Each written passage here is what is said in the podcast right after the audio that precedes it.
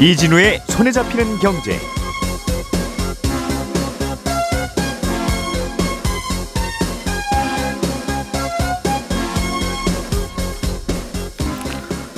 안녕하십니까 이진우입니다.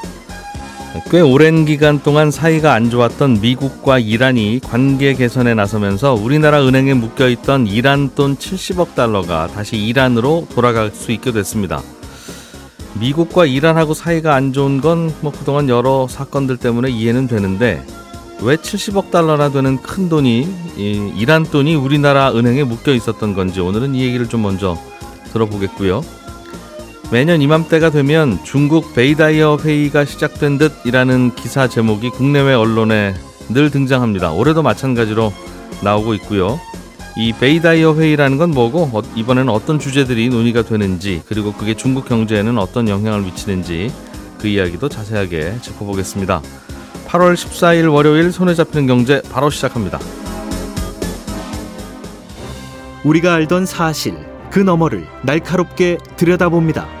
평일 아침 7시 5분 김종배의 시선 집중.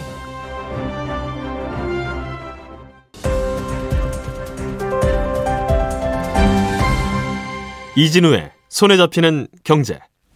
네, 월요일에 목소리 안, 어, 언더스탠딩의 안승찬 기자 그리고 오늘은 휴가를 떠난 양효걸 기자 대신해서 손에 잡히는 경제 박세훈 작가가 나와 계십니다. 어서 오십시오. 네, 안녕하세요. 자, 이란 돈 70억 달러 이야기를 먼저 좀 들어보죠. 네. 어, 우리나라 은행에 이란 돈 70억 달러가 묶여 있다가 네. 이란으로 다시 돌아가게 됐다는데 이 이게 무슨 돈이었습니까?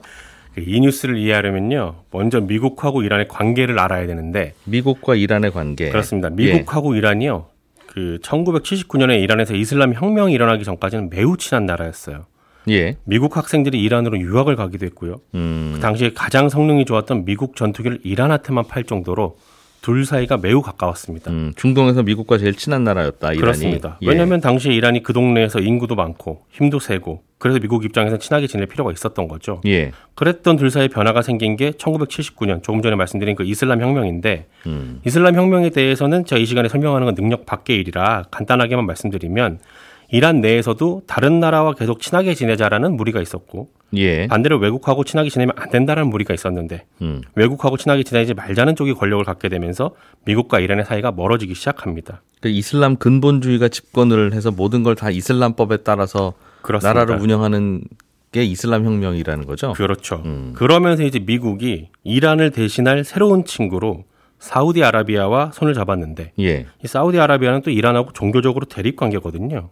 그 수니파 시아파 이것도 서로 다르고. 네. 그러니 미국과 이란이 더더욱 멀어지게 된 거죠. 음. 그 후로 이란이 핵 개발에 나서기 시작했는데 이란의 핵 개발을 용인할 수 없었던 미국이 이란을 제재하기 시작을 합니다. 예. 대표적인 게 이란의 원유 수출을 막는 경제 봉쇄를 시작한 겁니다. 음.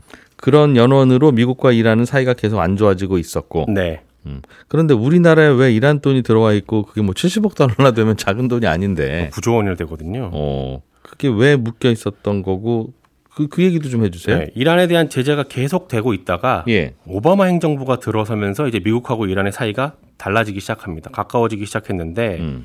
당시에 미국의 중동 정책에 변화의 바람이 불었어요. 미국이 사우디아라비아를 지원하면서 동시에 이란을 중심으로 하고 있는 아랍권 전체를 적으로 만드는 외교 정책을 바꿔야 한다. 그래 다시 이란하고 좀 사이를 가깝게 지내자라는 거였거든요.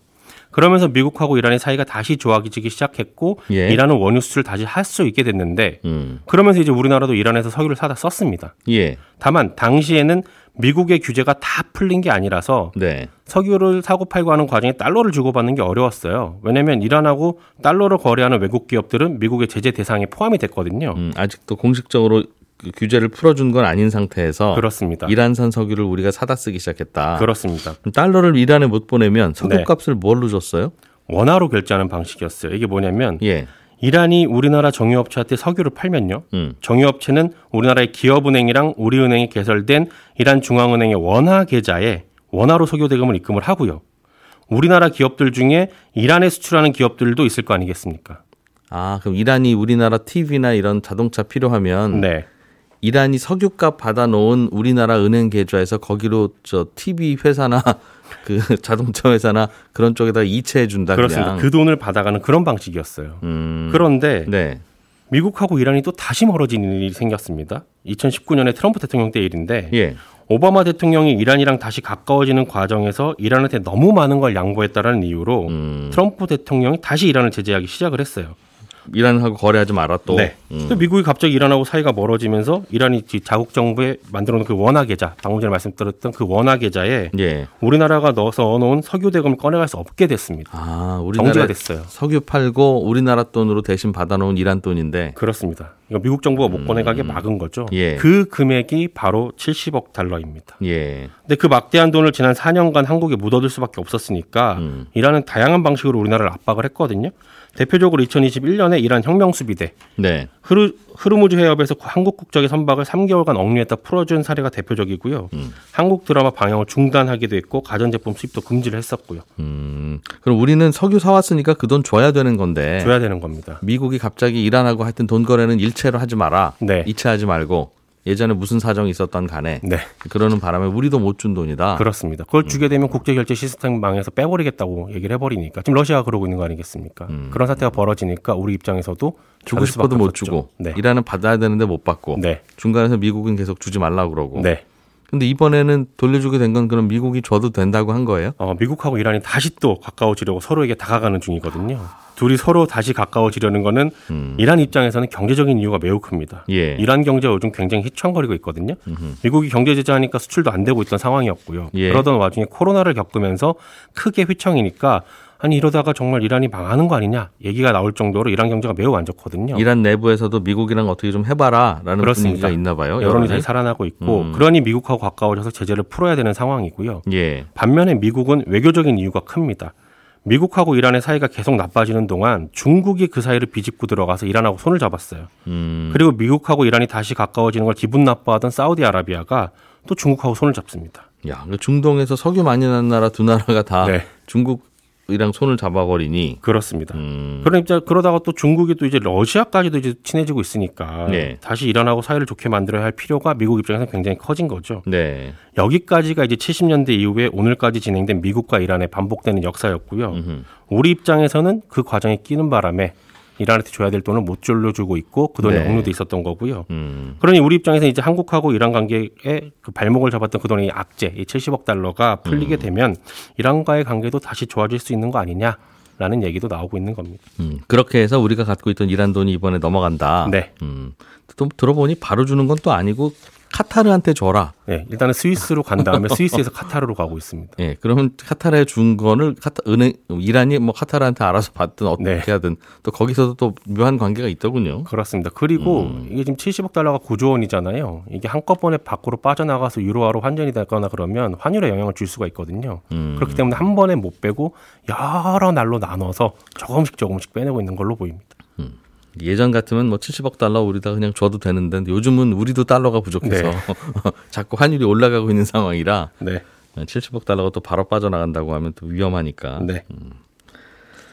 자, 한승찬 기자님. 예. 음, 중국에서, 아, 중국은 요즘 경제가 어려워서 큰일이에요. 우리가 중국 걱정하는 상황은 아니지만 중국을 위해서 중국 걱정을 할 건 아닌데. 예. 그게 이제 우리한테도 이런저런 영향을 많이 미치니까 중국이 그래서 하, 이거 경제를 좀 살려 줘야 되는데 라는 예. 생각이 계속 드는 상황에서 중국 지도부가 모두 모이는 베이다이어 회의라고 하는 게 최근에 열렸다던데 그렇습니다. 중국은 이런저런 회의들이 참 많이 열려서 우리도 헷갈리고 예. 그렇다고 무시할 수도 없고 어. 이건 무슨 회의입니까?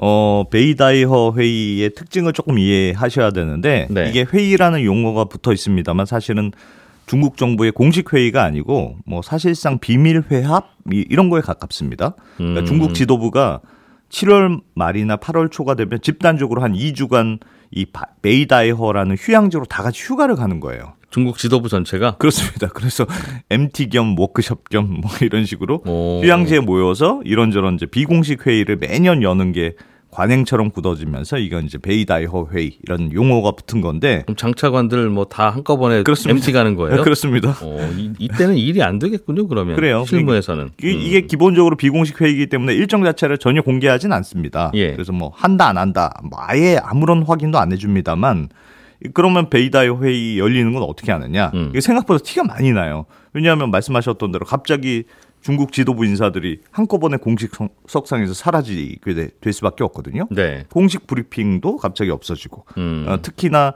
이 베이다이허의 요 이맘때가 되면 공안들이 이제 쫙 깔리게 됩니다. 아하. 그래서 신분증 검사 이제 열심히 좀 심하다 싶을 정도로 경비가 강화되고 음. 어, 심지어 이 베이다이허 회의 때는 테슬라 자동차 운행도 금지가 됩니다. 왜 하필 테슬라만 꼭 찍어서 테슬라가 왜 이게 자율주행 한다고 촬영하는 영상을 예. 미국으로 이제 자동 전송한다 이렇게 알려져 있는데 테슬라 아. 그래서 테슬라는 못 믿겠다. 이게 이제 중국 정부의 입장이고 베이다이허 회의하는 근처에서 테슬라가 돌아다니면서 그거 찍어서 보낼까봐. 혹시나 그럴까봐. 뭐 이것뿐만이 아니고요. 뭐 예. 무인 드론 비행기 금지되고 선박 운행도 금지되고 막 예. 이런 조치들이 연달아 일어나니까 이거는 뭐 거의 빼박으로 베이다이허 회의가 열리는 거구나 이렇게 알 수 있는 거죠.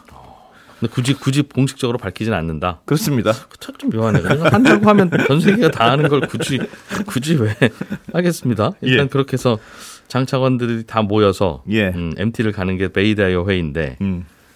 피곤하겠군요. 가는 분들도 뭐 그렇죠. 쉬는, 쉬는 것도 아니고 어, 그렇죠. 음, 예. 중요한 얘기 해야 되니까 예, 이게 사실은 매우 중요한 회의 논의가 되는 경우들이 많습니다. 네. 아, 예전에 1958년에 이제 마오쩌동이 대만 공격을 결정하거든요. 어, 실제로 그래서 굉장히 관계가 나빴던 적이 있었는데 이 공격을 결정한 것도 이 베이다의 회의에서 나왔던 결정이고 음, 덩샤오핑의 중국의 개혁 개방 노선 이것도 네. 지금의 중국을 위한 굉장히 중요한 변화잖아요. 이것도 여기 베이다의 회의 때 결정된 거고 네. 시진핑 주석의 대표적인 키워드가 이제 공동 부유론인데 음. 이것도 베이다이 회의에서 결정된 것으로 알려져 있거든요. 그러니까 네. 결국 베이다이허 회의라는 게 중국 핵심 지도부가 2주간 뭐 허심탄회하게 논의하면서 정부 정책의 큰 방향을 결정하는 그런 자리이기 때문에 이게 비공식 음. 회의여도 매우 중요한 자리라고 볼 수 있고요. 이런 중요한 건 회의 때 하지 왜 이렇게 뒤에서 논의하냐 싶지만 네. 우리 또 사회생활 하다 보면 우리 회의 한- 때 공식적으로 할 수 있는 얘기가 있고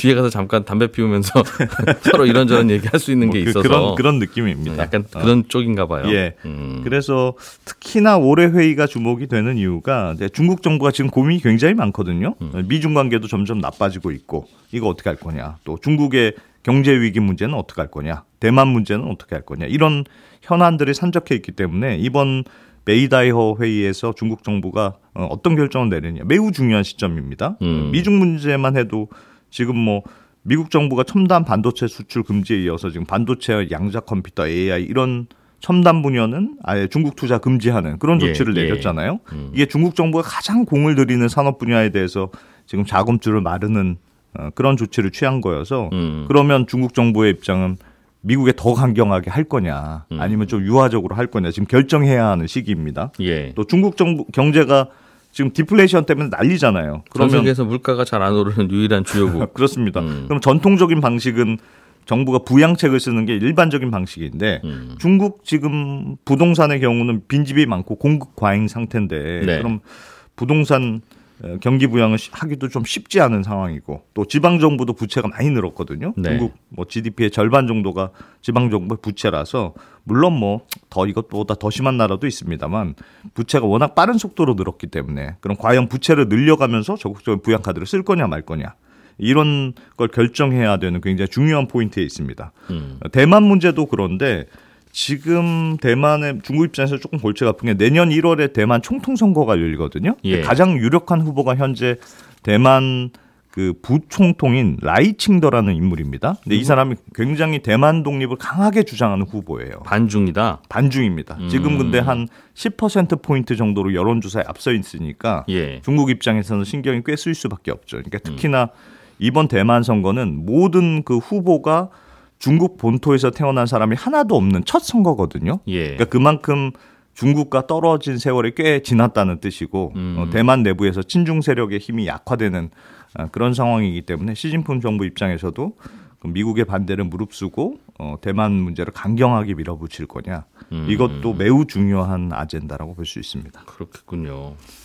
그러니까 이제 공식 회의 섭사에서는 얘기 못할 얘기를 예, 한잔해 하면서 근데 어떻게 생각해? 그 대만 어떻게 해야 돼? 뭐 그- 그런 얘기를 서로 나눈다. 그런 것 그런 거죠. 예, 어떤 결과가 나올지 굉장히 중요하겠습니다. 보통 그렇습니다. 여기서 결정된 게 대체로는 정책일 가능성이 높으니까. 그럼요. 그 아무리 뭐 비밀 회의라고는 하지만미다만 뭐 조금씩 조금씩 내용이 세워나게 마련이거든요. 그래서 음. 사후적으로라도 이제 힌트들이 보도가 될 것으로 예상이 되는데 다만 이번 베이다이허 회의는 굉장히 특징적인 모습을 보이는 게 예. 원로 지도부가 한 명도 참석하지 않았다 이런 점이거든요. 원래는 원로들도 오는데 그렇습니다. 이게 일본의 어. 그 니혼 게이자이 신문이 보도한 내용인데 뭐 후진타오 전 국가주석이라든가 주룽지 전 총리, 원자바오 전 총리 이런 음. 중국 공산당의 대표 원로들이 이번 베이다이허 회의에서 모두 불참한 것으로 지금 전해졌습니다. 그러니까 그동안 이 중국의 베이다이허 회의는 정파를 떠나서 현직 지도부, 원로 지도부가 다 같이 모여서 음. 이제 큰 아젠다에 대해서 토론하고 결론을 내는 게 이제 관례인데 예. 그래서 원로들이 항상 참여해 왔단 말이에요. 음. 근데 이번에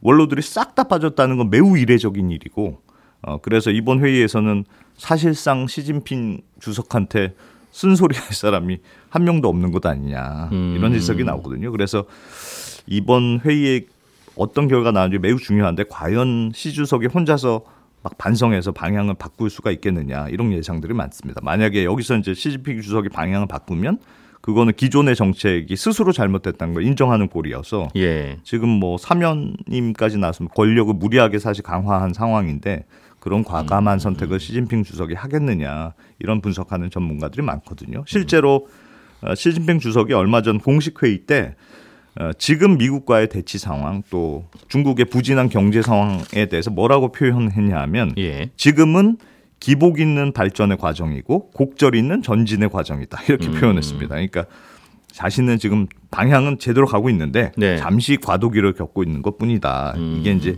시 주석의 생각이라고 볼 수 있고 그래서 예. 이번 메이다이어 회의에서도 큰 정책의 변화를 기대하기는 쉽지 않을 거 아니냐. 음. 그래서 미국과의 대치 상황은 좀 더 강경하게 또 어, 중국의 경제 상황에 대해서도 뭐 특별한 부양책을 내놓기는 좀 음. 어렵고 좀 기- 그냥 기다리는 이런 정책이 나오지 않겠냐 이런 예상들이 나오는데 워낙 미국과도 대립이 갈등이 심해지고 경제도 예. 안 좋으니까 이번 베이다이허는 예전처럼 그렇게 그냥 형님들 모시고 서로 웃으면서 끝낼 수 있는 분위기 아니다. 예. 아, 또 그래서 원로들은 오늘 이번에는 오지 마세요. 그랬는지도 뭐 그랬- 모르겠네요. 분위기, 모르죠. 분위기 주제 자체가. 예 음. 그렇습니다. 그래서 뭐 모르죠 또 어떻게 워낙 지금 상황이 심각하니까 예. 어뭐 방향을 바꿀 가능성 배제할 수는 없습니다만 어쨌든 앞으로 나오는 조치들을 좀 보면서 베이다이 회의 결과를 유추를 해봐야 될 것 같은데 현재로서는 어, 큰 변화는 없을 것 같다는 예상이 더 많다. 시진핑의 정책 방향에 큰 예. 변화가 없을 것이다. 그렇습니다. 자, 박세훈 작가님 네. 하나만 더 보죠. 어, 최근에 주택담보대출 금리가 예. 올해 들어서는 쭉 조금씩 조금씩 내려오는 상황이어서 그봐 이제 금리 좀 내린다고 네. 했잖아라고 주장하던 분들의 말에 힘이 실렸었는데 네. 요즘 다시 또 오르나 봐요. 주담대 금리도. 예, 올해 초에 금리 하단이 3%까지 내려갔었는데 예. 조금씩 조금씩 오르기 시작하면서 지난주 금요일 기준으로는 하단이 이제 연 4%, 음. 상단은 연 6.9% 거의 7% 가까이 올라갔습니다. 예. 대출 금리가 오르는 건 대출 금리의 기준이 되는 은행채 금리랑 예금 금리가 올라서 그런 건데요. 음. 최근에 시중 금리가 오르고 특히 미국 국채 금리가 오르면서 은행채 공- 금리도 함께 오르고 있고요. 네. 주택 담보대출 받으려는 수요가 올 초부터 좀 꾸준히 늘다 보니까 음. 은행들이 대출 예지를 재원 마련하느라 예금 금리를 올리는 것도 이유입니다. 그러다 보니 전반적으로 원가도 올라가고 네. 음, 그래서 대출 금리가 계속 오르고 있다. 예. 그래요. 좀 미국에서도 미국 10년물 국채 금리가 계속 4% 넘으면서 주식 네. 시장도 야, 이러다 다시 또 이제 떨어지는 거 아닌가. 올해 상반기에는 주가 좋았는데 그런 얘기도 있는 것 같더군요. 예, 저희는 광고 잠깐 듣고 친절한 경제로 이어가겠습니다.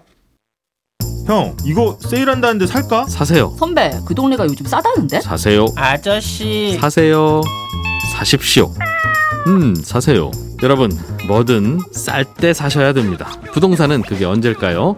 24번째 경제 콘서트 9월 2일 토요일 낮 2시 신청은 8월 14일부터 일주일 동안 손경제 홈페이지에서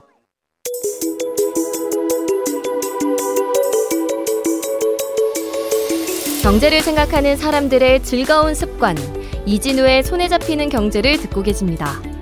매주 처음과 끝에 찾아가는 특별한 코너 친절한 경제가 이어집니다.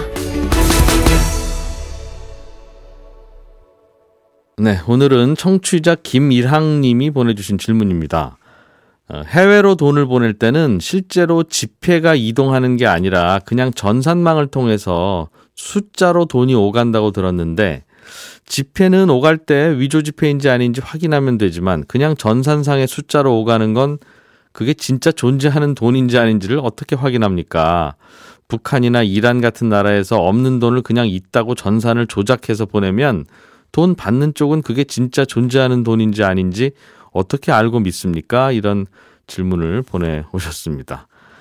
에, 당연히 나라들끼리 돈 거래를 할 때도 충분히 그런 의심을 할 수 있습니다. 그래서 국가 간 돈 거래도 실제로는 은행을 중간에 끼고 거래를 합니다. 은행 계좌는 정부도 속일 수가 없으니까요. 예를 들어서 A 나라에서 B 나라로 돈을 보낼 때는 A 나라가 갖고 있는 미국 은행 계좌에서 B 나라가 갖고 있는 미국 은행 계좌로 달러로 돈을 이체합니다. 그러니까 A 나라가 실제로는 돈이 없지만 돈이 있는 척 전산을 조작해서 B 나라로 보내려면 A 나라가 계좌를 튼 미국 은행이 A 나라를 위해서 그런 조작을 해줘야 되는데 그럴 이유는 없거든요. 마치 우리가 은행 가서 아유 저 죄송한데 오늘까지 친구한테 송금을 해야 되는데 제가 돈이 없어서요. 그냥 은행이 가짜로 숫자만 찍어서 친구 통장에 돈을 좀 보내주시면 안 되나요? 은행은 그렇게 하실 수 있잖아요. 한 번만 해주세요. 이렇게 부탁한다고 은행이 그 부탁 들어줄 리가 없듯이 정부야 급하면 없는 돈을 보내고 있는 척 보내고 싶기도 하겠지만 중간에 돈 심부름을 하는 은행들은 그렇게 해서 얻는 이익이 없기 때문에 없는 돈을 있는 것처럼 전산 조작을 해주지는 않습니다. 이렇게 말씀드리면 아 독재 국가 정부가 그 나라 은행장한테 그렇게 하라고 협박하면 은행도 어쩔 수 없지 않겠느냐 그런 의심까지도 드실 수가 있는데요. 은행이 만약 그런 상황이라면 전산을 조작해서 돈을 보내는 게 한 번은 가능한데 그런 일을 한 번 저지르면 영원히 국제 간 돈 거래를 못 하기 때문에 오히려 그 나라도 그 은행도 피해가 큽니다. 은행들 사이에서는 마치 단체 톡방 같은 별도의 전산망이 있어서 어떤 은행이 다른 나라 은행한테 전산상으로 돈을 보낼 수는 있고요. 실무적으로는 서로 바쁘니까 진짜 있는 돈을 보낸 건지 있지도 않은 가짜 돈을 보낸 건지 실시간으로 체크하지는 못하고 하루 종일 돈 거래를 하다가 따로 한꺼번에 정산을 하는데 정산할 때는 실제로 돈을 은행 계좌로 달러나 유로로 이체를 해줘야 되니까요. 그래서 아까 돈 보낸 거 사실은 우리가 협박받아서 가짜로 보낸 거였어. 그러면 들통이 납니다. 그렇게 되면 그 나라 은행은 그 은행들 사이의 단톡방에서 빼버리게 되고 그러면 그 나라는 앞으로 무역을 할 때 송금을 못 하게 되니까 나라가 자칫하면 망할 수도 있어서 그런 일은 하지 않습니다. 얼마 전에 러시아가 우크라이나를 침공했다는 이유로 미국이 러시아 은행들의 계좌를 동결하고 은행들 모여 있는 단체 톡방인 그 스위프트라는 전산망에서도 러시아 은행들을 빼버렸는데요. 러시아가 이거 복구 안 시키면 우크라이나에서 나가는 식량 수출 선박 우리가 다 침몰시켜 버릴 거라고 협박하는 것도 아니 우리가 우크라이나를 좀 침공할 수도 있지 그게 뭐 그렇게 큰 잘못이라고 은행 거래를 막냐 이건 너무 심하다라는 의미고 그만큼 그 은행들 단톡방에서 제외시키는 건 아주 무서운 제재이기 때문에 그러는 겁니다. 질문 보내주신 김일학님께는 저희가 아, 준비한 소정의 상품 보내드리겠습니다. 예, 에, 그리고 어, 9월 2일 토요일 낮 2시에 저희가 경제 콘서트 또 여는데요. 24번째 경제 콘서트 주제는 부동산은 쌀 때 사시는 겁니다. 인데요. 어, 방청 신청은 잠시 후 9시부터 손경제 홈페이지에서 하실 수 있습니다. 한 분씩만 신청 가능하고 다음 주 월요일 9시까지 받으니까 많은 관심 부탁드립니다.